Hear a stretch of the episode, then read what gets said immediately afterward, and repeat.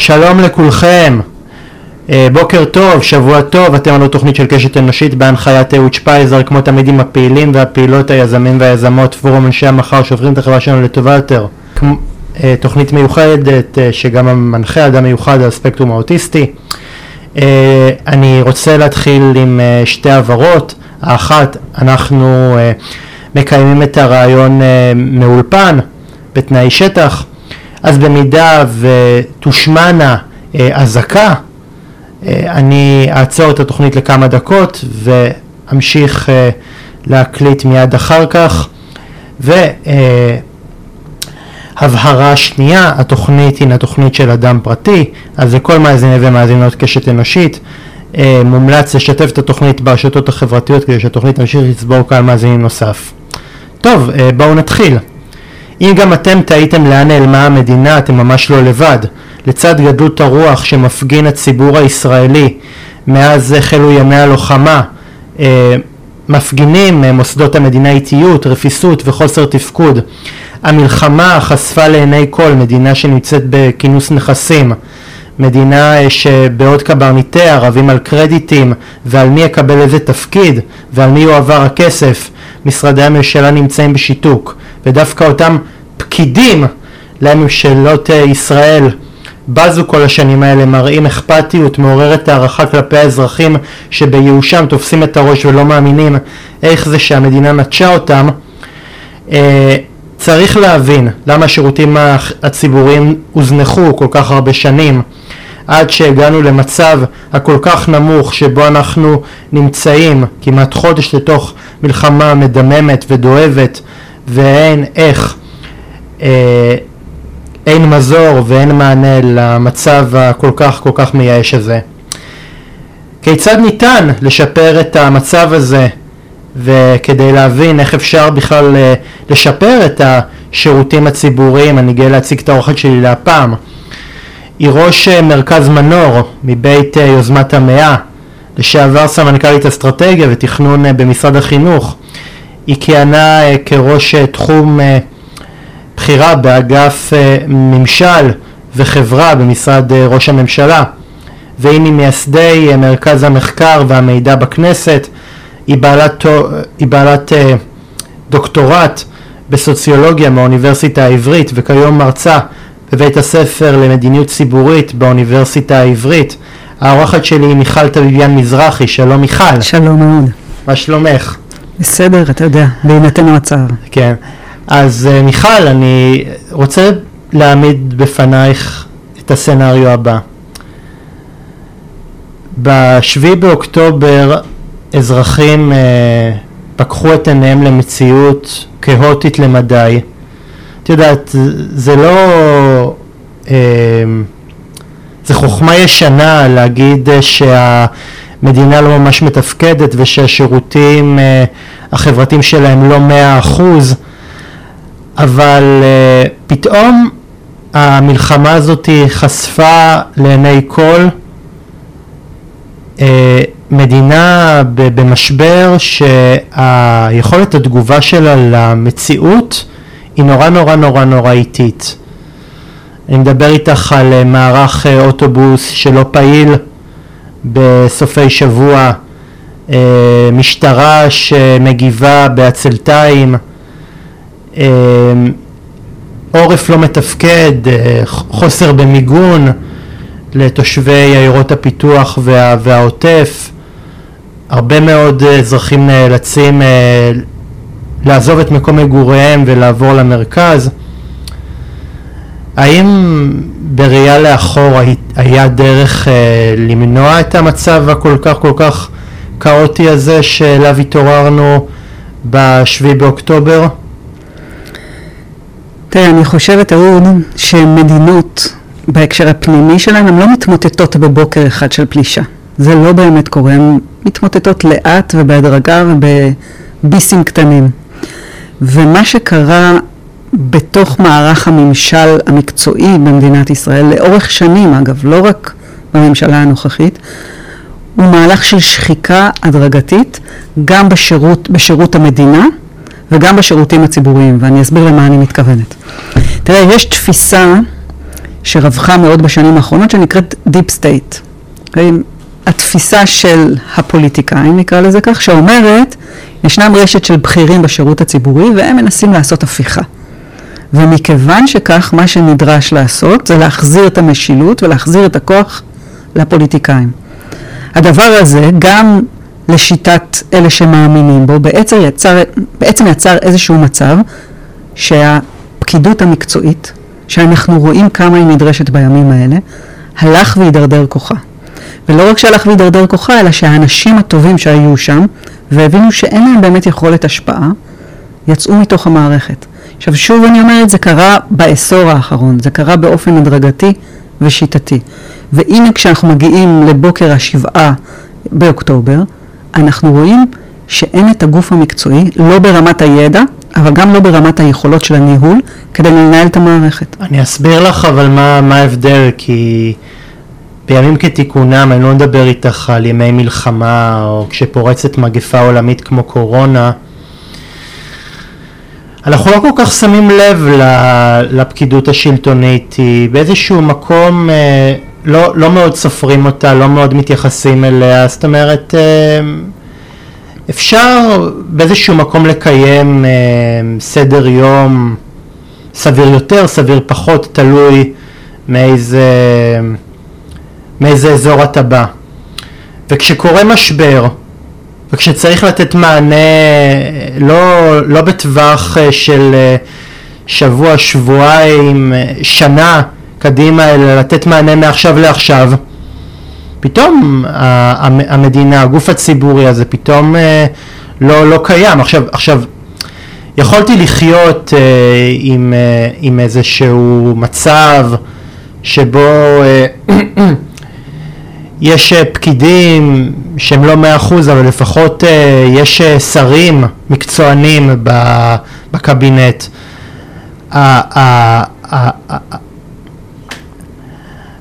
דפוס ההתנהלות הזאת של ג'ובים ושל לחלק מה שנקרא אתנן לשותפות קואליציוניות כדי שחס וחלילה הם לא יפילו את הממשלה ואפשר באיזשהו מקום לתת איזשהו פרס ניחומים ולפצל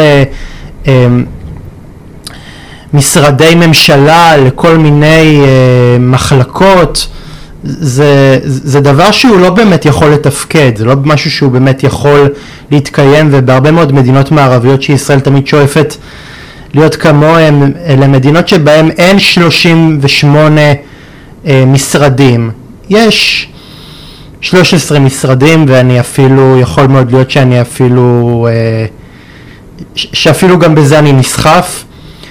אז אה, כיצד אה, בכלל ההתנהלות הזאת לאורך השנים אה, של פוליטיקה וסקטוריאליות שמעוגנת בתוך ההסכמים הקואליציוניים שעליהם חתמו ממשלות ישראל בעבר הן דבר שהוביל להידרדרות השירותים הציבוריים אותן הממשלה העניקה לאזרחים לאורך השנים? כן, אז, אז בואו בוא נדבר על כמה נקודות מרכזיות שהן בעצם מאפשרות לנו אולי להבין למה קרה מה שקרה, אוקיי? דבר ראשון, הצגת נכון, זה סיפור הג'ובים, אוקיי? במילים קצת יותר מקצועיות זה בעצם במקום למנות אנשי מקצוע, כלומר אנשים שיש להם או ניסיון או ידע שיוכלו לתפעל את המערכות, אם זה בתחבורה ובחינוך וברווחה ו- ובתשתיות ובכל דבר אחר, בעצם מינו אנשים שאנחנו רוצים בעיקרם, או אנשים שיש להם איזשהו אינטרס פוליטי, אוקיי? הדבר הזה, במילים של מדיניות ציבורית, זה שינוי המודל של שירות מדינה מקצועי. Okay, אוקיי? יש שני מודלים שקיימים בעולם, המודל השירות המדינה הבריטי, שישראל אימצה אותו, שבעצם אומרת, אנשי שירות המדינה הם קבועים בתפקידם, ומי שמתחלף זה הרובד העליון, בדרך כלל שרים ומנכ"לים, ועכשיו גם משנים למנכ"לים. כל היתר הם אנשי מקצוע. הם יבצעו, הם יבצעו את ההנחיות והמדיניות של כל ממשלה שתבוא. זו הייתה התפיסה. ועם השנים, שוב, בעשור האחרון, מה שקרה זה שאנחנו עברנו למודל של שירות מדינה מבוסס נאמנות. Okay. אוקיי? הקצה שלו זה שירות המדינה בארצות הברית, שבה הנשיא מתחלף בבחירות כל חמש שנים, ואיתו כל וושינגטון מתחלפת. עכשיו בישראל, מכיוון שאי אפשר לעשות את זה, okay, אוקיי? אז מה שאומרים, אנחנו ננסה כמה שיותר תפקידים, רק הבעיה היא שאנחנו נמצאים במציאות פוליטית כאוטית, שבה כל שנה צריך להחליף את שירות המדינה, והדבר הזה שבה, שבו שרים התחלפו כל שנה, שנה וחצי בחמש השנים האחרונות, יחד איתם מנכ"לים, יחד איתם גם סמנכ"לים, יצר בעיה מאוד גדולה, גדולה של מקצועיות של שירות המדינה. זו בעיה אחת שהיא מאוד משמעותית. אני רוצה לדבר על הדבר השני, שזה שחיקה של השירותים הציבוריים. אני מדברת על שירותים ציבוריים גדולים, משטרה, צבא, רווחה, שירותי בריאות. מה שקרה, אגב התפיסה של uh, מדינה קטנה וכלכלה גדולה, כן, תפיסה שנתניהו בזמנו uh, כשר אוצר הנחיל, בעצם מאוד מאוד צמצם גם את היקפי כוח האדם. אנחנו תמיד במחסור בפסיכולוגים, ברופאים, במורים, שים לב לדבר הזה. גם בצבא, גם בצבא לאורך השנים אנחנו יודעים שהייתה בעיה להשאיר אנשים בשירות קבע. צבא התריע על הבעיה הזאת. זה נבע בעצם מתפיסה שאומרת צריך לקמץ בתקציבים בשירותים הציבוריים כי הם לא מניבים, הם לא תורמים לפריון. והדבר הזה, היום אנחנו מבינים כמה הקיצוץ הזה פגע דרמטית גם בהיקפי כוח אדם במערכות החברתיות ולא פחות מזה באיכות כוח האדם. לא רק שחסרים מורים, חסרים מורים איכותיים. כן? לא רק שחסרים פסיכולוגים, חסרים פסיכולוגים איכותיים מספיק שנותנים שירותים. אבל אולי, אה, מיכל, זה, זה הרעה החולה שאנשים מעדיפים אה, קביעות על פני, על פני אה, תצועות. כי את יודעת, אני חושב שיש מורים ויש אנשי מקצוע שעושים עבודה אה, טובה עשרות מונים מאנשים שנשארים אה, בקביעות והם, את יודעת, ובאיזשהו מקום אה, באים לעבוד אבל לא, זאת אומרת באים לעבודה אבל לא באים לעבוד. משפט יפה שאיזשהו מרואיין מעברי אמר לי. אז, אז אולי באמת עדיף לא לאדם אה, בשירות הציבורי להעסיק אנשים שבאמת באמת באים עם תפיסה יצירתית יותר רואה את הנולד מאשר אנשים שהם כבר שנים במערכת ויכול מאוד להיות שהיכולת שלהם לחשוב אה, מחוץ לקופס, לקופסה אה, נשחקה עם הזמן. תראה, עקרונית אני מסכימה איתך, אבל בוא נבין למה זה קרה. הרי אנשים שנכנסים לשירות המדינה הם לא מראש, מראש אנשים לא טובים. אלא מה שקורה זה שעם השנים המערכת שוחקת אותם. כלומר, המערכת אומרת, אתם צריכים למלא פקודות, okay? אוקיי? אתם לא צריכים לחשוב גדול כי אנחנו נקטין אתכם. והדבר הזה לאורך זמן מייצר אנשים שהם יותר מרצים והם רק רוצים לסיים את היום ולגמור. Okay? אוקיי? במידה מסוימת אני אומרת לך, חלק מהאתגר זה לתת דווקא לפקידים האלה, במרכאות כפולות, הרבה יותר סמכויות. הרבה יותר סמכויות כדי שהם יעשו מעשה, אגב, דווקא בשעת חירום. כן? חלק מהעניין שרשויות מקומיות חלקן לא מתפקדות, זה פועל יוצא של העובדה שבזמן שגרה לא נתנו להם את האוטונומיה לנהל, לקבל החלטות, ואז מבקשים מהם לקבל החלטות בחירום, והם לא יודעים, זה קורה אותו דבר למנהלי בתי ספר, זה קורה אותו דבר לעוד הרבה בעלי תפקידים אחרים. כי רוצים להאשים, את יודעת, אה, אה, שק החבטות אה, בעיתות שגרה וגם שק החבטות בעיתות חירום. לגמרי. אני כן רוצה להגיד לך, ואולי נדבר על זה בשלב הבא, על פתרונות, זה לא שאני חושבת ששירות המדינה חף מבעיות. אני לא חושבת שהשירותים הציבוריים הם מעולים ונהדרים. אני חושבת שצריך לעשות בהם שינוי, כולל אולי שינוי במודל הקביעות. אבל מכאן ואז להגיד, ועד להגיד, לא צריך אנשי מקצוע מספיק שיהיו נאמנים והם יתנו את השירותים הטובים ביותר, אנחנו רואים שזה מודל שנכשל בצורה קולוסלית. המצב שלנו כפי שהוא היום מוכיח את זה. אה, מיכל, אה, עם אילו מסקנות היית מצפה שיופקו אה, לגבי ניהול מוסדות המדינה ביום שאחרי המלחמה והאם זה ניתן ליישום? ברור שזה ניתן ליישום, אני חושבת שגם הציבור צריך לדרוש את זה. חלק מהעניין זה שהרבה מהדברים שאני עוד מעט אגיד, אז אפשר להגיד בוא נגן את זה בחקיקה, או בתקנות, או בהסכמים קואליציוניים. אתה יודע מה? חלקם עוגנו בחקיקה ובהסכמים קואליציוניים ושינו אותם ברגע האחרון ממניעים פוליטיים. אז חלק מהעניין והדבר החשוב, אני חושבת שצריכה להיות גם התעוררות ציבורית שנוגעת בדברים האלה שעכשיו אני אספר והם נשמעים מאוד אפורים ובירוקרטיים ולא מעניינים. אבל בעיניי חייבת להיות דרישה חברתית ציבורית לדבר הזה. אני, אני אגיד כמה דברים. אחד, חלק מהיכולת של, חוסר, חוסר היכולת של המדינה לתפקד נובעת מהעובדה, כמו שאמרת בהתחלה, שיש כמעט 38, 37 משרדי ממשלה. כן, מה עשו? הרי לא היו באמת 38 משרדי ממשלה, אלא לקחו משרדים ופירקו אותם וחילקו אותם. עכשיו, בהתחלה זה נשמע רק בזבוז כספים, אני אגיד לך שזה בעיקר פוגע ביכולת לתת שירותים לאזרח. כי צריך הרבה יותר תאומים והרבה יותר מנגנונים ויש הרבה יותר דברים שנופלים בין הכיסאות ומשרדים שלא עובדים. וגם הרבה מאוד בירוקרטיה ותסכול. נכון, כי, נכון. כי אתה רוצה אה, לפנות ל, למשרד הרווחה באיזה קובלנה מסוימת, ואז אומרים, אה, זה לא אנחנו, זה משרד התשתיות. משרד התשתיות אומר, לא, זה משרד הדיור, לא, נכון. כאילו, אם אפשר... לת- זה, זה פינג פונג, זה ב, ב, במקום, ש, במקום שיהיה איזשהו משרד אחד שירכז את כל הקובלנות שלך, אתה צריך ללכת ל, לכל מיני מרכזים וזה זה, זה מתיש ברמות. נכון, אני חושבת שהדוגמה, הסימבול המייצג של הדבר הזה היה ששבוע אחרי המלחמה הממשלה פרסמה נייר עם למעלה מחמישים מספרי טלפונים לפי סוגים שונים של פניות. עכשיו האזרח הפשוט, אני אומרת לך את האמת, אין לו שום יכולת לדעת מה, לאן הוא באמת צריך לפנות. אז יש כאן משהו שהוא נראה לך פוליטי, אבל הוא באמת מנגנון כושל. אז אם אתה שואל אותי, הדבר הראשון שצריך לעשות זה לצמצם את מספרי הממש... אה, מספר משרדי הממשלה למינימום ההכרחי. אני לא יודעת אם זה 14 או 18 או 20, אבל זה לא יכול להיות כפול במספר. זה גם לא נכנס סביב שולחן הממשלה. צריך לראות דיונים בממשלה המורחבת היום, הם לא מתקיימים ב... בלשכת ראש הממשלה, כי אי אפשר להכניס כל כך הרבה שרים, אז תראו לאיזה אבסורד הגענו. אז קודם כל מספר אה, משרדי הממשלה. הדבר השני, זה נדרשת רפורמה בנציבות שירות המדינה. נציבות שירות המדינה זה מנהל כוח אדם של הממשלה. וצריכה להיות מצד אחד הבנה חד משמעית שבתפקידים הבכירים בממשלה, מנכ"ל, משנה למנכ"ל, סמנכ"לים, צריכים אנשים עם יכולות, עם ידע, עם ניסיון, ואי אפשר להתפשר על זה. שוב אני אומרת לך, זה כתוב בתנאי הסף, רק שאנחנו החלקנו כל מיני מקורבים, החלקנו את זה, שתקנו, היה נוח, לנו ולשומרי הסף השונים, והדבר הזה ציבורית לא יכול לעבור יותר. מנגד, וכמו שרמזת אולי בדבריך, צריך לתת יותר חופש ביכולת לגייס אנשים ולפטר אנשים. אני חושב שגם האשמה היא במידה מסוימת עלינו ואני לא חושב ש... שאנחנו כ... כציבור יכולים uh, להשתחרר מאחריות כי אני חושב שבסופו של דבר החרשנו לאורך השנים, הסכמנו לנורמות האלה uh, חשבנו שנוכל uh, לחיות עם זה לאורך זמן, חשבנו ש... Uh, הממשל, ש, שממשלות, uh,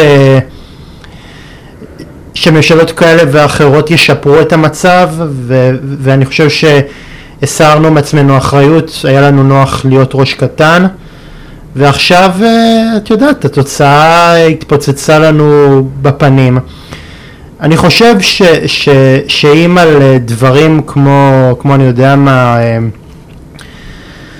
בעיות בתשתיות, בעיות במשרד החינוך, אם על דברים כאלה הציבור לא, לא יוצא ל, לרחוב ו, ומפגין, אז אנחנו בבעיה נורא נורא נורא גדולה, כי, כי אם האדישות הציבורית ממשיכה לקרות, אז, אז, אז יש קברניטים בממשלה שמנצלים את האדישות הזאת ועושים במשרדים הממשלתיים כבתוך שלהם. אז אני חושב שבאיזשהו מקום האשמה עלינו זה שאנחנו היינו אדישים מדי. אני, אני ממש מסכימה, זה מה שאמרתי לך בהתחלה על הנגיסות הקטנות. Okay, אוקיי? שאתה אומר, טוב, נו, אז מינו את זה וזה למנכ"ל משרד התחבורה, בסדר, ואז קורה עוד משהו, ואז אתה פתאום אומר, טוב, אז לא ממנים יו"ר לחברת חשמל, ובסדר, לא ממנים מנכ"ל הביטוח הלאומי. וזה מצטבר ומצטבר, ואנחנו שחוקים ועייפים ועסוקים בחיי היום-יום שלנו, אבל הדברים שנראים זוטות הם הדברים שמשפיעים מאוד מאוד על חיי האזרחים. שאין מנכ"ל הביטוח הלאומי, יש לזה השלכות. לא צריך לזלזל בזה. ואני חושבת שזה באמת באמת אחריות שלנו, אני מאוד מסכימה איתך. את חושבת שה, שהפירוק הזה של מוסדות המדינה אה, יתפרק בשיטת הסלאמי? כי, כי את יודעת, מדברים על שיטת הסלאמי במונחים של, אה, של, אה, של הפיכה מדמוקרטיה לדיקטטורה, אבל אני שואל... אה, כן. אני מנסה כאילו אה, להתאים את הפרדיגמה הזאת גם לשירותים של הפיכת אה, משק סוציאלי למשק קפיטליסטי. כן, אני חושבת שזה שני דברים ויש בזה דמיון. אחד צריך רעיון גדול. והרעיון הגדול שהנחה היה הסיפור, יש כאן deep state, יש כאן פקידות מקצועית שמשחקת בכלים לא דמוקרטיים, כי היא לא נבחרת, היא לא נבחרת והיא בכל זאת מקבלת החלטות. עכשיו זה רעיון גדול שאני אומרת לך באמת הייתי בפנים 20 שנה, הוא לא נכון, הוא לא נכון. אני אישית שירתתי רוב הזמן, בהתחלה התחלתי תחת אה, אולמרט כראש ממשלה וכל יתר הזמן תחת נתניהו כראש ממשלה ושירתי את הממשלה הזאת נאמנה. אבל יש נקודות שבהן איש מקצוע צריך לעמוד על הרגליים האחוריות ולה, ולהגיד, זה לא נכון מקצועית. ואת הדבר הזה, אתה צריך איש מקצוע ולא נאמן פוליטי כדי שהוא יוכל לעשות את זה. יש כאן דילמה מאוד גדולה אה, של שירות ציבורי. אומרים הפוליטיקאים, אנחנו נבחרנו, בצדק, כן? אנחנו נבחרנו ואנחנו משרתי ציבור. ואומרים אה, אנשי הפקידות המקצועית, אנחנו סיביל סרבנט, אנחנו נבחר, נבחרנו לא לשרת את הציבור המפלגתי שלנו, אלא את הציבור הממלכתי הכללי, אוקיי? יש לזה ממש, אני, כשנכנסתי לכנסת, אני חושבת שזה לא קיים היום, היה ממש תהליך של סוג של שבועה לשירות מדינה מקצועי. את יודעת, אני חושב, אה, הרבה אנשים מדברים בהרגגה אל אה, מנחם בגין, והם אומרים שמנחם בגין אמנם אה, הביא את המהפך של 77 והעלה את הליכוד לשלטון, אבל מה, מה שקשור ל... לעובדי המדינה, הוא, הוא לא, הוא נגיד לא פיטר אנשים אה, מתפקידם כי הם היו מהמערך, אלא הוא השאיר אותם על כנם כי הוא העריך את היכולות המקצועיות שלהם. עכשיו, אני לא חושב שיש עם זה בעיה עם זה שראש אה, ממשלה נבחר מתוקף אג'נדה מסוימת והוא אומר אוקיי האג'נדה של אה, אנשי שירותי המדינה לא מייצגת את הערכים שלשמם אני נבחרתי, אני רוצה לשנות את זה, אבל עדיין, כאילו, ת, תמנה אנשים מקצועיים, אל, אל תמנה, לגמרי. אל תמנה אה, מקורבים. לגמרי, זה עדיין יכול להיות אנשים שהם בעמדתך הפוליטית, אבל הם אנשי מקצוע. יש את זה בכל סוגי הקצוות הפוליטיות. ושתיים, אני אגיד, אני אומרת לך באמת באמונה מלאה, אנשי המקצוע בשירות המדינה הם כאלה שיכולים לשקף לשרים את האמת המקצועית שלהם, אבל הם תמיד מתיישרים. קח את הפקידות הכי קיצונית, שאול מרידור בתקופת הקורונה, כן? הוא לכאורה היה מאוד לעומתי לשר האוצר דאז, ועדיין הוא עשה את כל מה שביקשו ממנו, עד הנקודה שהוא החליט שלא, והוא קם והלך. אבל הוא עשה את זה. וזו התפיסה של... אני חושבת שכרגע אפילו תרבות של ויכוח ו- וניהול חלופות לא קיימת, כן? יש איזו אמת אחת בלעדית. אני רוצה אבל רגע לחזור איתך, אז שאלת אותי אם זה חלק מ- אה, משיטת הסלאמי. אז אמרתי לך, אחד צריך רעיון גדול, נכון?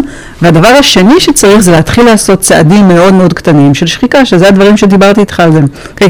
לפרק משרדי ממשלה מ-20 ל-40, זה צעד של שחיקה של מנגנונים מקצועיים. Okay? אוקיי?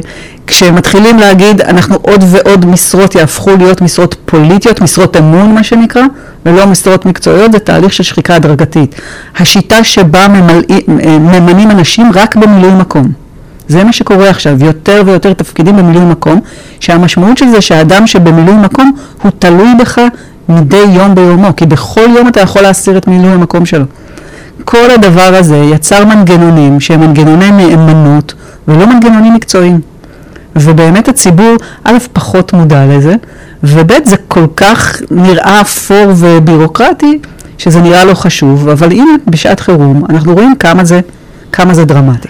כן, אבל את יודעת, גם יוצאים מכל, מכל מיני ישיבות ממשלה פורטוקולים הזויים ומטורפים על, על כל מיני שיחות על לאן צריך לעבור הכסף. אזרחים במצוקה, זה לא... אין להם את הזמן אה, לחכות שמישהו בממשלה ידפוק על השולחן ודברים יקרו. זה, זה, זה דילמות ש, שקם, שקמות היום ו, וצריך לתת אליהם אה, מענה מחר בבוקר.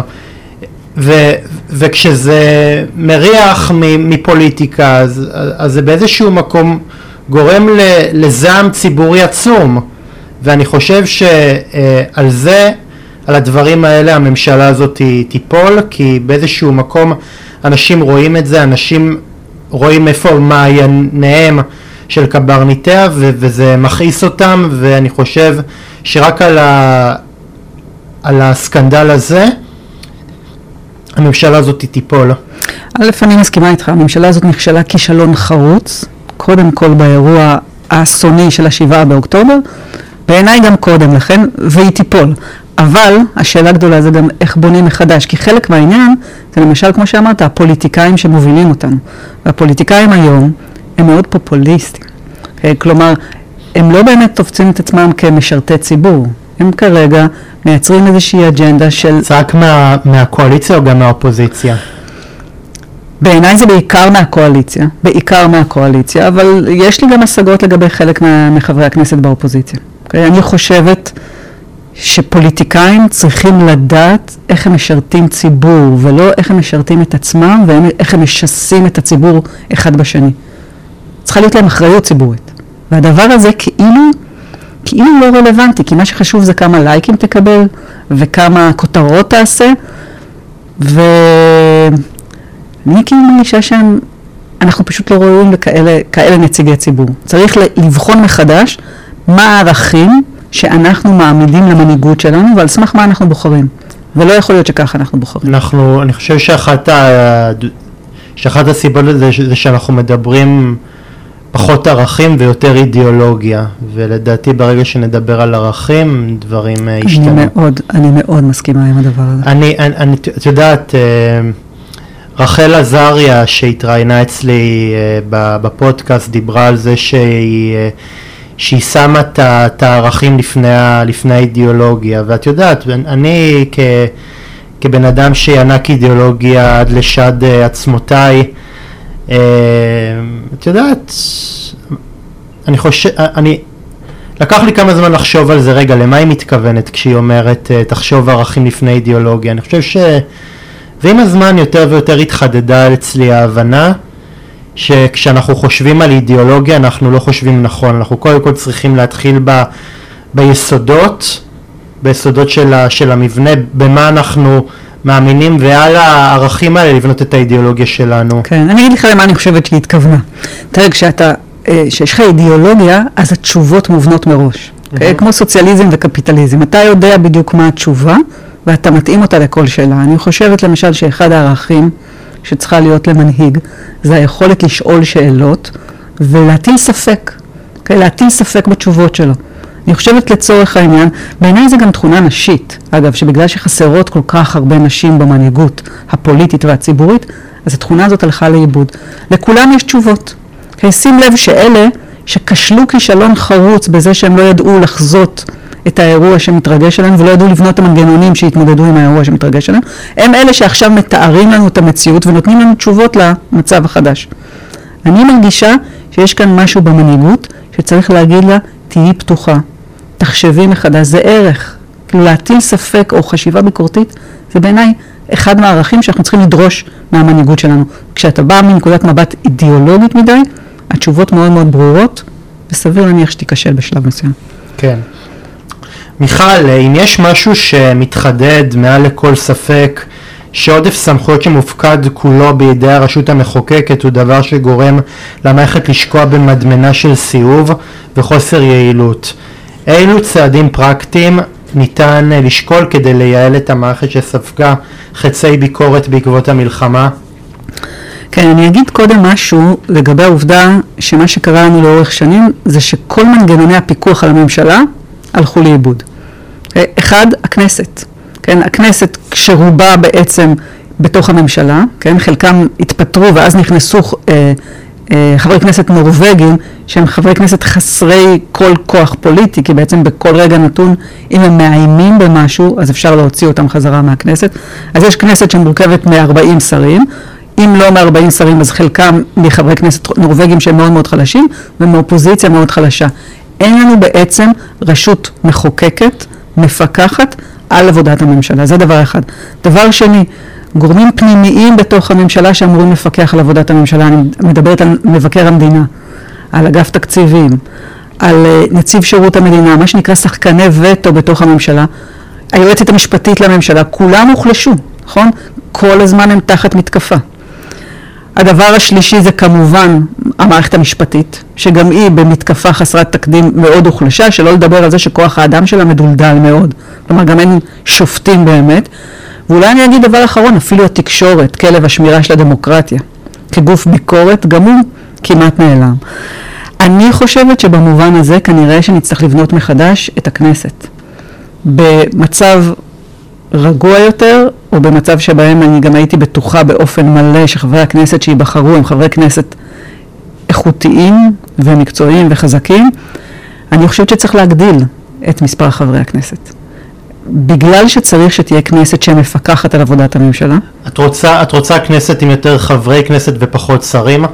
אני חושבת שצריך להבחין בין, בין ממשלה לבין כנסת בצורה יותר בוטה. כרגע הממשלה שולטת בכנסת, ולכן צריך כנסת נפרדת, ובגלל האופי הייצוגי של הכנסת, הרי היא צריכה לייצג את העם, היא צריכה להיות יותר גדולה. 120 ייצגו את היישוב היהודי בהקמת המדינה. זה פחות רלוונטי לתשעה מיליון שיש עכשיו, צריך לדבר על מספר, וכנראה שצריך לדבר גם על ייצוג אזורי. Okay? אוקיי? כי בואו ננסה לחשוב מי מייצג היום בכנסת את תושבי העוטף. אני לא בטוחה שיש מישהו כזה. כן. אז, ו... אז צריך לבנות, אני חושבת, מנגנוני פיקוח אחרים. אחד, דיברתי על הכנסת. שתיים, אני חושבת שצריך לדבר על לחזק את שומרי הסף. לא לפגוע ביועצת המשפטית לממשלה, לתת לה את הכוח, לא לפגוע במבקר המדינה. מבקר המדינה היום הוא עלה נידף, אוקיי? אני לא יודעת איפה הוא היה כדי להסתכל על מה קורה עכשיו. דווקא אני חושב שהיועצת המשפטית לממשלה עושה עבודה כן. מעולה, כן. פשוט את יודעת, היא, היא, היא, היא עומדת על, על, על שלה, היא, ב, היא אולי אשת המקצוע היחידה בכל הממשלה הזאת שבאמת אה, מייצגת נאמנה ערכים ש... אני מסכימה לגמרי, אני מסכימה לגמרי. ובגלל זה היא לא, היא, היא לא אהובה, בגלל זה תוקפים אותה כל הזמן, כי, כי הבן אדם היחיד המקצועי שם. נכון, אבל אני אומרת לך, ציבורית, צריך, היום אנחנו מבינים את החשיבות של האנשים האלה. היום אנחנו מבינים למה התפקיד שלהם, שהוא תפקיד קשה, לבקר, להציע אלטרנטיבות, לא להיות בתוך הנתיב האוטוסטרדה הקיים של הממשלה, לשאול שאלות, אפרופו, הוא מאוד מאוד חשוב. והיה מאוד נוח להזיז הצידה את כל מי שלא מתיישר. ואני חושבת דווקא אלה שלא מתיישרים, יש להם חשיבות גדולה בדמוקרטיה. מיכל, בשנים האחרונות השתלטה על השירות הציבורי תופעת הג'ובים שמעדיפה מקורבים על אנשים מקצועיים. כיצד אפשר לעצור את התופעה ולהחזיר לחיק השירות הציבורי אנשים ראויים בעלי השכלה רחבה? כן, אני חושבת שזה צריך להיות משני צדדים. אמרתי לך שוב, החוק בעדנו, התקנות בעדנו, כל מה שצריך קבוע, רק שכבר יש כל כך הרבה מעקפים. אני חושבת קודם כל דרישה ציבורית, כן, אנחנו צריכים על כל מינוי שנראה לא ראוי, מקצועית, שוב, מקצועית, לא עניינית לחלוטין, אנחנו צריכים לדעת לשים קו אדום ולהגיד זה לא יכול להיות, וזה צריך להיות ציבורית, כי בכלים המנהלתיים זה לא עובד. הם יודעים לעשות כל מיני מעקפים, לא ממנים את האדם שאתה רוצה למנכ"ל, אז לוקחים את השולחן שלו, שמים אותו כאילו בלשכת אה, משנה למנכ"ל, והוא בעצם המנכ"ל בפועל, זה לא יכול לעבוד. אז זו דרישה אחת. דרישה שנייה, אני חושבת שבעקבות האסון הזה, אנחנו צריכים לייצר מסה קריטית של אנשים שאומרים, אני נכנס לשירות הציבורי. זה לא חייב להיות להחזיר אנשים שכבר היו, אלא להגיד, זו המשימה הלאומית שלנו, צעירים ובעלי ניסיון כאחד. את יודעת, אני, אני חושב שיש הרבה מאוד אנשים מוכשרים, רק הם בהייטק. לדעתי צריך את האנשים האלה לשלוף מהייטק לשים בשירות הציבורי. אני חושב שגם מה שגורם לאנשים לא להיכנס לפוליטיקה, ו, וזה באמת אה, פשוט בכייה לדורות, זה שפשוט פוליטיקאים שידרו לאנשים אה, צעירים ואמביציוזים, שמק, שמקומם לא, לא שם.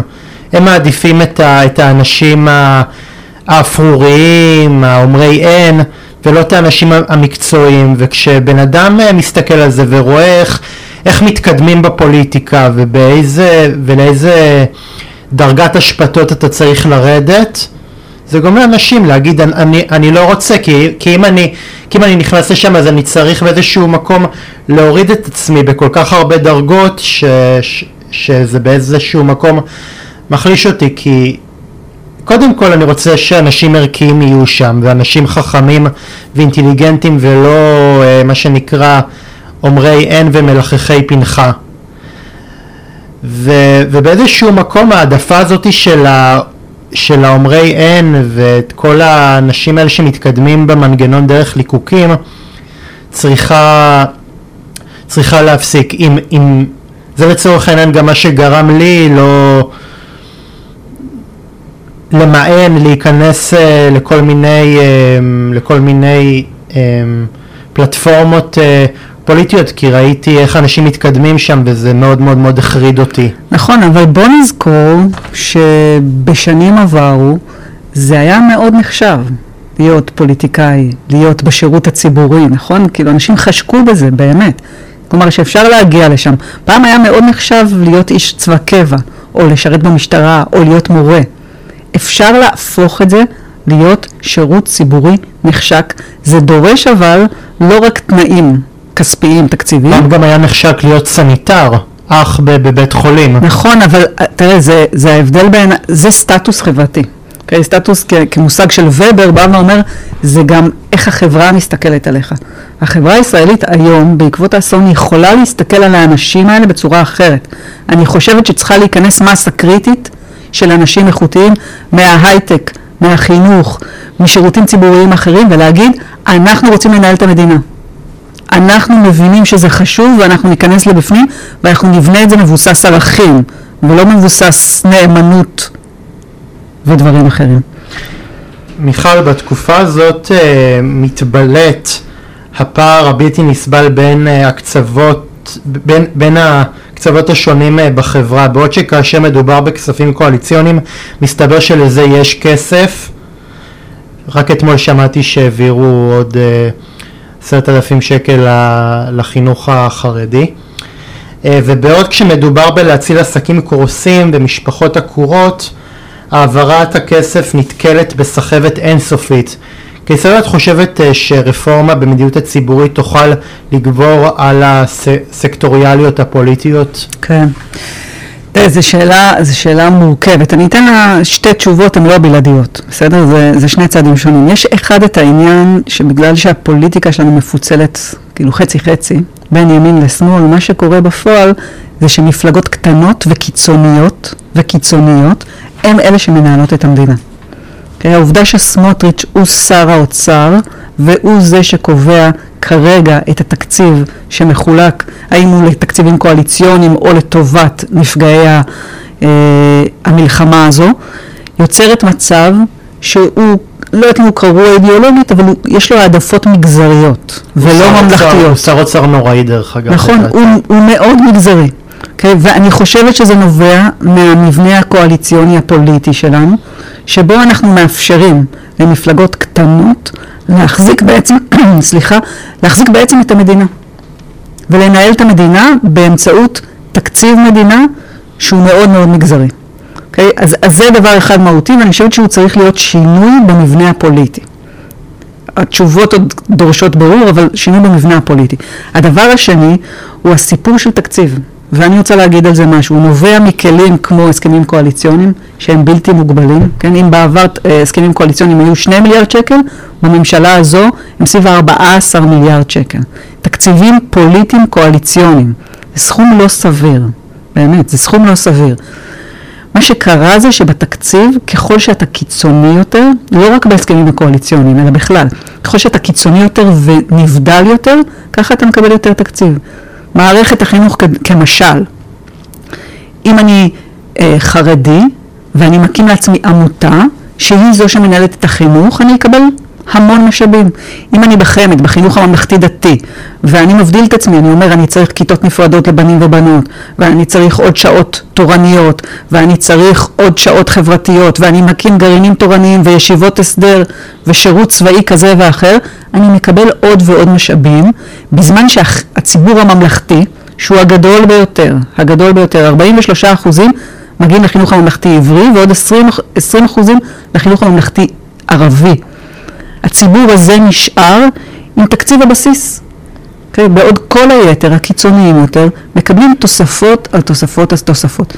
הדבר הזה קורה בחינוך, הדבר הזה קורה בשירות הצבאי ובמנגנונים התוספתיים שניתנים לקבוצות שונות, אפילו בדיור. Okay, אוקיי? ואני יכולה, בדיור, בתחבורה, כן, יש שר במשרד התחבורה שאחראי לתחבורה לחברה החרדית. שרה. לא, לא, יש שר, שר במשרד, שר, אני כבר לא זוכרת אה. מי, חרדי, חרדי. יש כאן משהו אבסורדי שבכלים ממלכתיים כמו תקציב המדינה משתמשים כדי להפוך את המדינה ליותר ויותר מגזרית. אז אם אתה שואל אותי, אחד מהכלים של מדיניות ציבורית היא תקציב המדינה והוא צריך להיות תקציב מעודד לכידות. הוא צריך לעשות בדיוק ההפך. אולי הרעה החולה היא בכלל בזה שיש אה, יש אפשרות אה, ליותר מדי מפלגות אה, להתמודד בבחירות ואז נוצר מצב שיש לך יותר מדי מפלגות קטנות שהרבה פעמים הן מהוות לשון מאזניים ואז הרבה מאוד, ואז יותר קל להם להשתלט על תקציבים, כן, אז תראה, להעביר אותם למגזר שלהם. אז, אז העלו בעצם את אחוז החסימה, ואז מה שראינו זה את החיבור של בין סמוטריץ' לבן גביר, שזה פיקציה, זה לא אמיתי באמת, כי הם אחר כך התפצלו בחזרה. אז uh, בגלל זה אני חושבת שדרושים כאן מנגנונים פוליטיים ש, שמדברים על הדבר הזה, שמנסים לראות איך אפשר לייצר מצב שבו אנחנו לא מפוצלים לשברי קהילות שמנהלות את המדינה. בעצם אנחנו מנוהלים כרגע על ידי קבוצות קצה קטנות מאוד. ולא על ידי הגוף המכריע, הציבור המכריע במדינת ישראל. זו בעיניי הבעיה הגדולה. אה, מיכל, רבות מדובר על כך שישראל של אחרי השבת ההיא ב-7 באוקטובר כבר לא תהיה אותה ישראל. כמובן שזה הווה, הווה מתמשך, אנחנו בינתיים אה, נמצאים במלחמה שלכי תדעי איך היא תסתיים. האם את חושבת שכמו שהמבנה הפוליטי ישתנה, יעשו גם שינויים אה, במבנה המוסדות הממשלתיים כאן בארץ? אתה מדבר על מבנה של משרדי הממשלה? כן. תראה, אני חושבת שאנחנו בנקודת שינוי קולוסלית. Okay, אוקיי? אנחנו במצב של תוהו ובוהו, במצב שצריך לברוא מחדש מדינה וחברה. לברוא, זו, זו המילה בעיניי. והדבר הזה דורש דבר ראשון, וזה נורא קשה כש, כי אנחנו בעצם חברה בטראומה מאוד גדולה, וקשה לעשות את זה בטראומה. צריך יכולת לדמיין. לדמיין שאפשר לעשות כל מיני דברים, שכרגע אני אומרת לך את האמת שאני מדברת עם אנשים, אנשים לא מסוגלים לדמיין שאפשר שיהיו 14 משרדי ממשלה. איזה כיף זה לדמיין, אה? ממש, ממש. אני חושבת שזה האתגר הגדול של כל אחד ואחד מאיתנו, לצאת מהטראומה ולדמיין איך בונים כאן, איך בוראים כאן מדינה טובה. את יודעת, מה שמנחם אותי... אה... אין, אין, אין הרי באמת במה להתנחם, זה הרי אסון בקנה מידה קולוסלי. אבל מה שמנחם אותי זה, זה מה יכול להיות כאן אחרי שנצא מה, מהטראומה. אני באמת רוצה לראות מדינה בנוסח, אה, אולי קשה לדמיין את זה באקלים הים תיכוני, אבל אני באמת רוצה לראות כאן מדינה בנוסח אה, סקנדינבי, בנוסח... בנוסח אירופאי, פחות, פחות אוהב את האמריקניזציה שפשעה כאן. אני, אני חושב שצריך מדינה סוציאל דמוקרטית, אני עם, איתך, עם, עם, אני איתך. עם, עם קצת uh, כלכלה חופשית, אבל, אבל בגבול הטעם הטוב, שכאילו אם בן אדם רוצה לפתוח עסק הוא יוכל. עם ערבות הדדית מאוד גדולה, נכון? זה מה שקורה שם, יש מיסים גבוהים, אבל שירותים מעולים. את יודעת, אני מדמיין, אני מדמיין מדינה, מדינה בנוסח סקנדינבי, אולי ניו זילנדי, קנדי. הייצוא הזה של, של פוליטיקה אמריקאית ושל משק אמריקאי, אני אה, פחות, אין, אין, אין לי הסבר, נראה לי פחות עובד כאן, mm-hmm. פחות יכול לעבוד במדינה. כי זה לא מחובר לערכים, לא לערכים יהודיים. אה, ולא לערכים הסוציאל דמוקרטיים שאתה מאמין בהם. אני, אני, אני, אני מדמיין את זה ואני גם חושב שזה, שזה, שזה גם לא, זה לא מופרך, זה לא, זה לא חזון שהוא מופרך ולדעתי הרבה מאוד אה, מדינות ילכו בעקבותינו אם אנחנו נאמץ את המודל הזה. אני מסכימה, אנחנו גם במשבר גלובלי מאוד גדול, כן? אנחנו בתוך אסון, אבל המשבר העולמי הדמוקרטי הוא עצום. אני רוצה להגיד עוד נקודה בעניין הזה, אפרופו אמרתי לדמיין, תראה, אחד הדברים שחסרים מאוד במדיניות ציבורית בשנים האחרונות, ואולי זו הסיבה גם שאני בשלב מסוים הרגשתי שאני לא מוצאת את עצמי בממשלה, היה סיפור שבעצם לא היה, לא הייתה שום יכולת לחשיבה לטווח ארוך. בממשלות שבהן בחירות היו כל שנה, שנה וחצי, שלא היה תקציב מדינה, בעצם כל הזמן התנהלו, פתרו בעיות, הגיבו לבעיות, ולא יצרו שום חזון, לא יצרו, יצרו שום תנועה שהיא בונה משהו מחדש. במערכת החינוך הדבר הזה הוא דרמטי כדי להבין למה אנחנו נמצאים במקום שאנחנו נמצאים היום. וחלק מהבריאה מחדש של העולם זה גם היכולת להבין שאנחנו צריכים קצת להתנער מהאופי הישראלי הזה של כאן ועכשיו, מהאופי הפופוליסטי הזה של לתת מיד מענה לציבור ולפתור בעיות אד אוקיות, להתחיל לחשוב לטווח ארוך איך אנחנו מתמודדים עם שינוי האקלים, איך אנחנו מתמודדים עם הכלכלה, עם הצפיפות, עם כל מיני דברים כאלה. אני חושב שאחת הבעיות אה, שלנו אה, כ... כחברה זה שאנחנו באיזשהו מקום לא הפנמנו שאנחנו מדינה, שאנחנו קיימים. אנחנו כל הזמן באיזשהו מקום חושבים שבעוד כמה זמן אנחנו יגלו אותנו עוד פעם, אז אנחנו מחפשים פתרונות שהם כאילו מכאן ועכשיו, ואנחנו לא מפנימים את זה. שאף שאף איום לא, לא יכול באמת לסלק אותנו מפה, אנחנו פה, אנחנו כאן כדי להישאר, זה... זה ואז זאת, אנחנו צריכים לחשוב איך בונים את זה לטווח ארוך ולא איך שורדים את היומיום. זו דעתי, אני, אני לא חושב ש, שיעיפו אותנו מכאן, אני, אני חושב שאנחנו, יש לנו צבא חזק ולמרות uh, שבאמת uh, איבדנו 1400 uh, איש, אני חושב שהגבנו ב, בעוצמה ובתקיפות. ואני חושב ש, שאנשים מכירים בכוח שלנו, אז, אז, אז די, צריך לחשוב על, על, על זה שאנחנו כאן, ואנחנו כאן כדי להישאר ולא להיות איזשהו שטאנץ שיעלם mm-hmm. אה, ברגע הראשון שיהיה אפשר. אני ממש מסכימה. אנחנו בעצם במלחמה אה, שיש לה שתי חזיתות, ואני לא מתכוונת לצפונית ולדרומית, אני מתכוונת אה, לחזית החיצונית, הביטחונית, שבה אני איתך, אנחנו בטוח ננצח. השאלה היא כמה זמן ואיזה מחיר נשלם. לעומת זאת, במלחמה, במרכאות כפולות, הפנימית, שדיברנו עליה קצת היום, אני חושבת שאין לי את אותו ביטחון.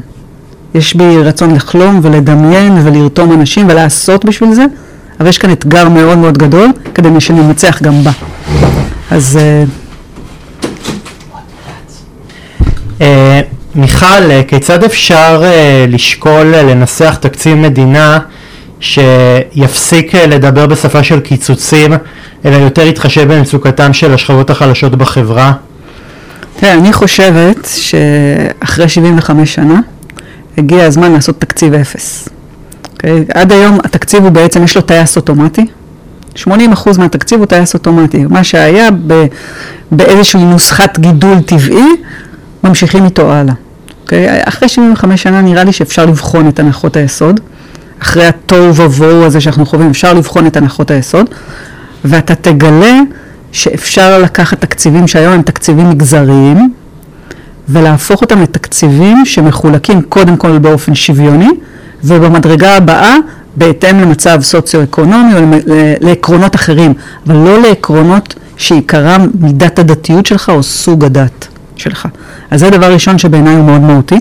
ודבר שני, אפרופו שיחתנו לשירותים הציבוריים, אני חושבת שצריך לחשוב מחדש גם על היקף ההוצאה הציבורית, האם צריך להגדיל אותה כדי לבנות מחדש את המדינה, וגם על היקף ההשקעה בשירותים החברתיים. כי מה שאנחנו רואים שהמערכות החברתיות האלה, שהן נראות כאלה שאין להן החזר על ההשקעה, הן מאוד חשובות. הסיפור של טיפול בבריאות הנפש היום, והסיפור של השקעה בחינוך איכותי, אה, ובצבא חזק ובמשטרה שנותנת ביטחון אישי, הופך להיות קרדינלי, ולכן אחד מהעקרונות הנוספים שצריך, זה לדבר גם על הרחבת השירותים החברתיים ציבוריים, ואיך אנחנו עושים את זה באופן שיגייס אנשים טובים למערכות המאוד מאוד חשובות האלה. כן, גם אנשים כאלה יכולים גם להשפיע על התקציב ו- ובאיזשהו מקום לקבוע סדר עדיפויות. נכון. אני חושב שהבעיה של, ה- של התקציבים ב- בעשור האחרון זה שהם היו תקציבים מזעזעים, תקציבים אה, שהפריטו אה, ללא הרף. לגמרי. אה, נגסו בשירותים חברתיים, העדיפו סקטוריאליות על פני מידת ה... הצורך של, ה, של הציבור, ולדעתי זה, זה, חייב, אה, זה חייב להשתנות. אולי נגיד עוד הערה לגבי היחסים בין השלטון המרכזי לשלטון המקומי, גם זה חלק מתקציבי המדינה.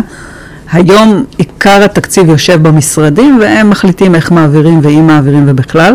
חלק ממה שאנחנו ראינו גם בקורונה וגם עכשיו זה את החשיבות של התפקוד של, ה, של השלטון הצ...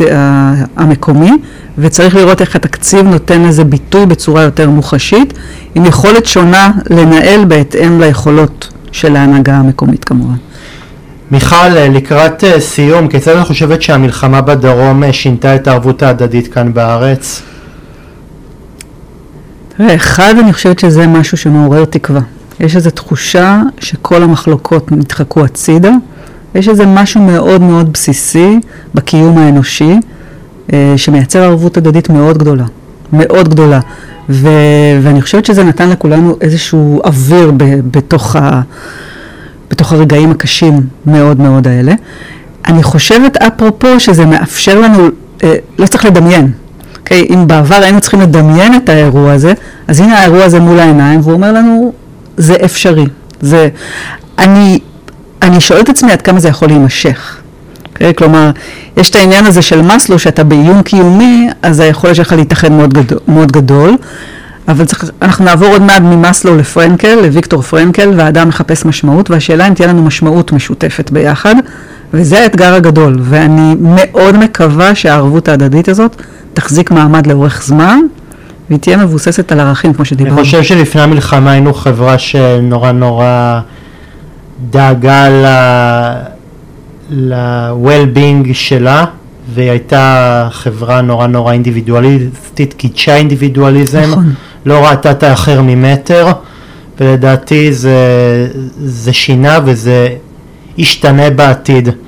אז כן, זה קצת מעורר בי אופטימיות, כי אני חושב שכל התפיסה האינדיבידואלית הזאת שמקדשת אה, יותר מדי, אה, אני עושה לביתי. מימוש עצמי, כן. מימוש עצמי, כן. לדעתי זה... לדעתי זה, זה גישה שהיא כבר לא ממש אה, תואמת מציאות. אני חושב ש... אני, אני באופן אישי חושב שאדם יכול באמת לממש את עצמו אם הוא עושה משהו בשביל הקהילה, בשביל החברה. כל, כל ניסיון לחשוב שאין איזושהי הלימה בין עצמך לקהילה הוא מלאכותי בעיניי. אה, מיכל, לסיום, איזה שינוי חברתי היית רוצה שיקרה ברוח האירועים האחרונים בשנים שיבואו אחר כך? וואו, שינוי חברתי אחד. אמ, אני אולי אחזור למערכת החינוך, כי ממנה באתי. אוקיי, בסופו של דבר. ואני גם חושבת שמערכת החינוך היום היא מעצבת את דור העתיד שהנהיג את המדינה, וזה הדור שאנחנו בונים.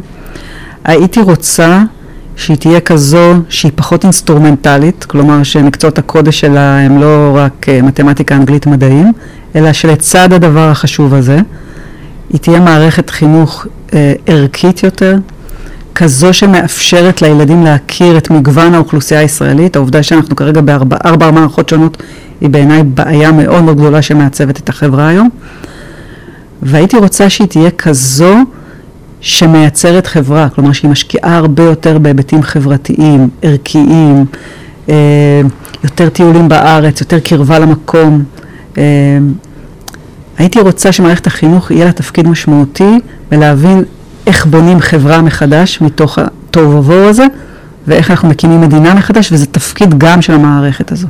והיא צריכה להשתנות באופן רדיקלי. גם מי החליט שחייבים חמש יחידות במתמטיקה, סליחה, כאילו החינוך צריך להיות חינוך אה, ש, שהדגש שלו זה בהגשמה עצמית של התלמיד ולא ב, במטרות אה, חברתיות, חברתיות גדולות, גדולות יותר. אני מסכימה מאוד.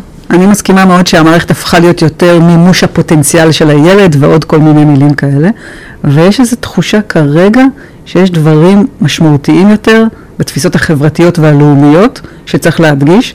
זה צריך להיות גם אולי יותר ציונות, אבל גם אולי יותר יהדות פלורליסטית, מגוונת מאוד, אבל גם יותר ערכים דמוקרטיים, ערכים של שייכות למקום. אה, איבדנו את כל הערכים לטובת איזה משהו אינסטרומנטלי שבעיניי הוא חלק מהבעיה הגדולה שעולה לנגד עיניה. מיכל, היה תענוג לדמיין איתך עתיד טוב יותר, תודה רבה לך ותודה רבה גם למאזינים שלנו. קשת אנושית, אני מקווה מאוד שרוחכם התעודדה קצת. אה, ואם גם אתם רוצים לקחת חלק בתוכנית שלי, נצרו איתי קשר מספר טלפון וגם למייל. אני הייתי אהוד שפייזר, אתם הייתם על קשת אנושית, תודה רבה ולהתראות.